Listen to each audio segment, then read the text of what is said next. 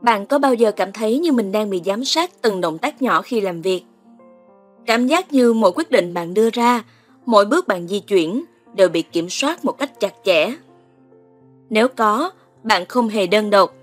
Và chúng ta sẽ cùng nhau khám phá chủ đề mới về macro management, quản lý vi mô trong năm 2024. Có thực sự tệ như cách mọi người vẫn nghĩ? Xin chào mọi người, các bạn đang lắng nghe chuỗi podcast HR, chuyện nghề, chuyện người của Việt Nam Quốc, nơi chúng ta sẽ cùng nhau nói về những chủ đề liên quan đến tuyển dụng hay quản lý nhân sự, để qua đó khám phá thêm những góc nhìn thú vị. Micromanagement, từ này đã quen thuộc với chúng ta, nhưng bạn có bao giờ tự hỏi nó là gì và tại sao nhiều người lại không thích nó? Hãy tưởng tượng bạn đang làm một công việc mà bạn đam mê. Bạn muốn được tự do sáng tạo, tự quản lý thời gian và cảm thấy độ chủ động trong công việc của mình.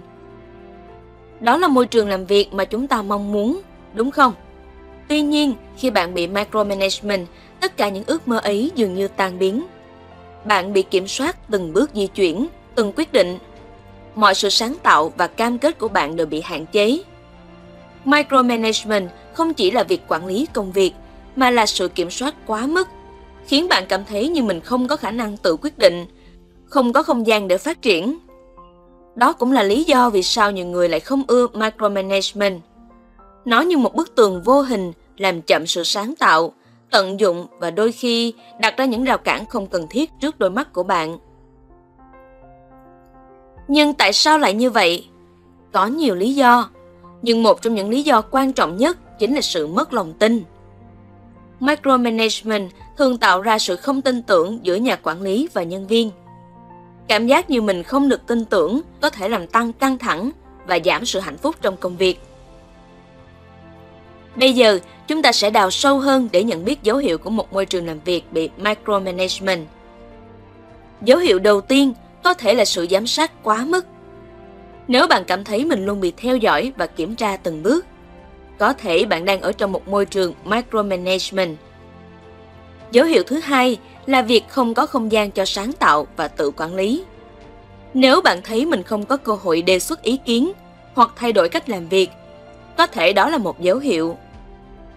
Cuối cùng, sự thiếu tin tưởng là một dấu hiệu rõ ràng.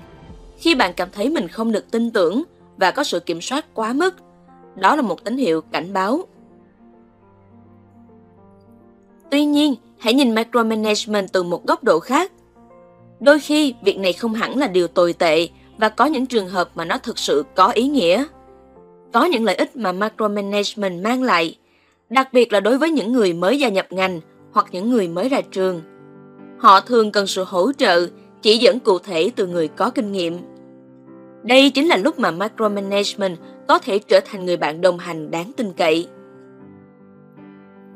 Qua việc định rõ từng công đoạn công việc, manager không chỉ giúp nhân viên mới dễ dàng tiếp cận môi trường làm việc mà còn đào tạo cho họ sự chính xác và kỹ năng cần thiết.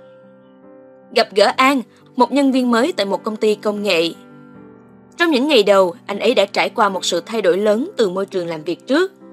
Sếp của anh ấy, một người hành xử kiểu micromanagement, đã gặp anh ấy mỗi ngày, chỉ ra từng chi tiết và giải thích rõ ràng về kỳ vọng công việc. Điều này làm cho An cảm thấy an tâm hơn, vì An cần sự hướng dẫn chặt chẽ, sự sát sao từng bước một để hiểu rõ về công việc và không bị lạc lõng khi bắt đầu một công việc mới. Bên cạnh đó, có những công việc quan trọng đòi hỏi sự kinh nghiệm và trải nghiệm. Manager với vai trò của mình có thể đóng một vai trò quan trọng trong việc hướng dẫn và hỗ trợ nhân viên. Micromanagement tại thời điểm này không chỉ là việc kiểm soát mà còn là một cách để chia sẻ sự hiểu biết và kinh nghiệm. Vậy nếu bạn là một người quản lý, làm thế nào để tránh bị gắn mác là micromanager? Hãy thử những gợi ý sau đây.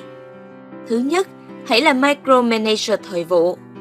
Thay vì là micromanager cả đời, hãy trở thành micromanager thời vụ. Hãy trao quyền khi nhận thấy nhân viên có khả năng tự xoay sở và truyền đạt sự tin tưởng dành cho nhân viên khi họ đã sẵn sàng tự đảm nhận công việc. Thứ hai, hãy lắng nghe nhân viên của bạn. Nếu họ bắt đầu phản đối, có thể là dấu hiệu rằng chúng ta đang lặp lại micromanagement một cách vô ý. Chính vì vậy, đừng ngần ngại bày tỏ.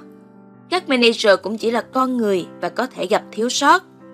Xây dựng sự cảm thông giữa bạn và nhân viên là chìa khóa để những vấn đề trở nên nhỏ bé hơn và mối quan hệ mạnh mẽ hơn. Cuối cùng, đừng ngần ngại thể hiện cảm xúc và tìm kiếm sự cải thiện. Mọi người đều có thể có những khía cạnh cần phát triển và việc xây dựng một cầu nối sự cảm thông giữa người quản lý và nhân viên sẽ làm cho mọi thứ trở nên nhỏ bé. Vậy là chúng ta đã khám phá sâu hơn về micromanagement, một khía cạnh phức tạp trong nghệ thuật quản lý.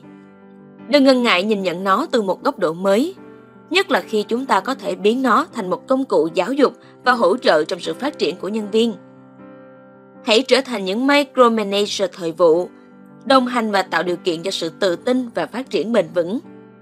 Hãy nhớ rằng sự cân nhắc và sự linh hoạt từ phía sếp có thể tạo ra một môi trường làm việc tích cực và đầy đủ sức sáng tạo. Cảm ơn mọi người đã dành thời gian để lắng nghe số podcast hôm nay. Hy vọng mọi người đã có cho mình một góc nhìn mới mẻ và không kém thú vị. Hãy tiếp tục lắng nghe để khám phá những câu chuyện quản lý khác trên podcast Việt Nam Quốc nhé. Bây giờ thì bye bye!